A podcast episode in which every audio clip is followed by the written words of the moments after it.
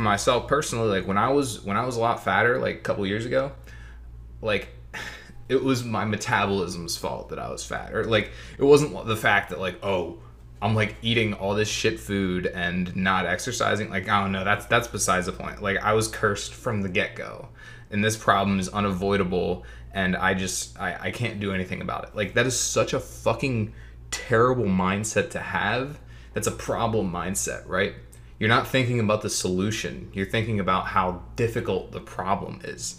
And that's not a way to live. Like, you cannot live like that and expect to be successful because you're always focused on the problem, not how you're gonna fucking solve it.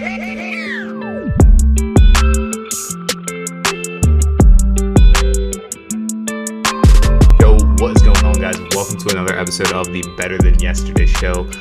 My name is Eric, and as always, I'm gonna be your host. And today, I want to talk to you guys about uh, actually a news story um, that I saw a couple weeks ago that struck a chord pretty near and dear to my own heart, and um, just you know a line of thinking along those lines that it spurred. Um, but before that, as always, if you enjoy the show, if it provides you any value, makes you think a certain way, please, please make sure to share it on your social media or with a friend because that is the only way I grow and I want to get this message out to as many people as possible. So, that being said, if you enjoy the show, make sure to share it.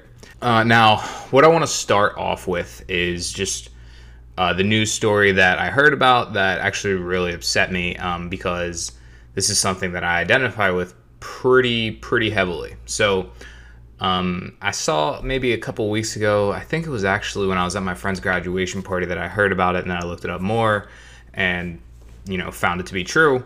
Um, so I went to Bloomsburg University and Bloomsburg University is a state school. It's in like central Pennsylvania, you know, whatever. And I joined a fraternity there my freshman year and I made a really good connection with a lot of the guys in there, really close with a lot of them still. Like they're they're my best friends. Like they've been my best friends. You know what I mean? For the past five, six years.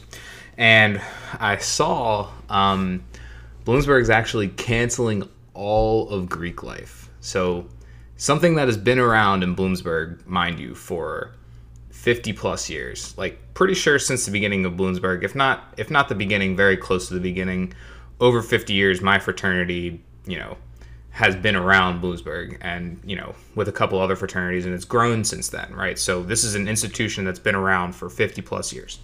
And um, we won't get into the reason that they shut down Greek life, but I'll just leave it at the fact that there was an incident with a student at a party, and it, wasn't it wasn't good, right? Like it, you know shouldn't have happened. Obviously, should have been avoided. You know, bad things bad things happen. But I guess what I wanna what I want to say on this matter is this almost seems like Bloomsburg finding a scapegoat for the rise of these incidents that are happening because you know in the past I don't know since I started at Bloomsburg really um, you, they've seen sort of an uptick in like the incidents and the the dumb shit that students are you know doing on a day to day basis that get you know put them under the spotlight and get them in trouble right? Um, and it just frustrates me because it seems like Bloomsburg is using Greek life as almost a scapegoat for these fuck ups and these these incidents, right? And Greek life has been around for 50 plus years before, you know, this rise in incidents. So like I guess what frustrates me is they don't want to talk about what they may have done wrong, right? They don't want to talk about the fact that their acceptance rate in the past 10 years, so in 20, 2010, it was around like 64%. 2020, it's like 86%. So, like, just think about that. When you start being less selective about the types of people you're letting into your school, and I'm not throwing shade at anybody, it's just a matter of fact. When you're less selective about that, you don't expect to maybe see a couple more incidents with those students that you may not have let in because they may not be the best crowd of people. You know, again, not being critical, just saying that may be something you want to expect, but they don't want to talk about that, right? All they want to talk about, they want to point the finger and they want to say, "Oh, that was the problem. We handled it. We it wasn't our fault. It was it was Greek life's fault." So they just cancel that completely. And I like okay, so off the subject of Bloomsburg now, that that's sort of where this where this line of thought spurred from, but I do want to talk about it in the broader sense of, you know, how you can apply this and how I can apply this to my own life.